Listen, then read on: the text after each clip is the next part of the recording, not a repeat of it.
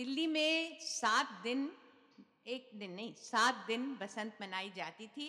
पहले दिन कदम शरीफ पर हाजिरी होती थी, दूसरे दिन हज़रत बख्तियार काकी के यहाँ चढ़ावा होता था और तीसरे दिन हज़रत निज़ामुद्दीन औलिया की दरगाह पर बड़ी बड़ी देगों में क्या होता था। पुलाव जर्दा नहीं बड़ी बड़ी देगों में बसंती रंग घोला जाता था और उसमें सारे कपड़े रंगे जाते थे। और दूर दूर से टोलियाँ आती थी कव्वालों की। और हज़रत अमीर खुसरो और बसंत का कलाम गाया जाता था। तो उसके, इस सिलसिले में आपके सामने उनका एक फारसी का शेर भी पढ़ दूँ। आप लोग फारसी भी सीख जाएँ। तो शायद हज़रत अमीर खुसरो कहते हैं कि बलबम रसीद जानम। मेरी जान जो है, मेरी होठों तक आ गई है। लब कहते ना होठों को। बलबम रसीद जानम तू बया के ज़िंदा मानम। तू आज के मैं ज़िंदा हो जाऊँ। बलबम रसीद जानम तू बया के ज़िंदा मानम, पसजा के मन न मानम के शिकार खाही आमद। मेरा दिल नहीं मानता तू शिकार की खातिर ही आ जा। मेरा तो दम होठों तक आ गया है। रंग दे रंग दे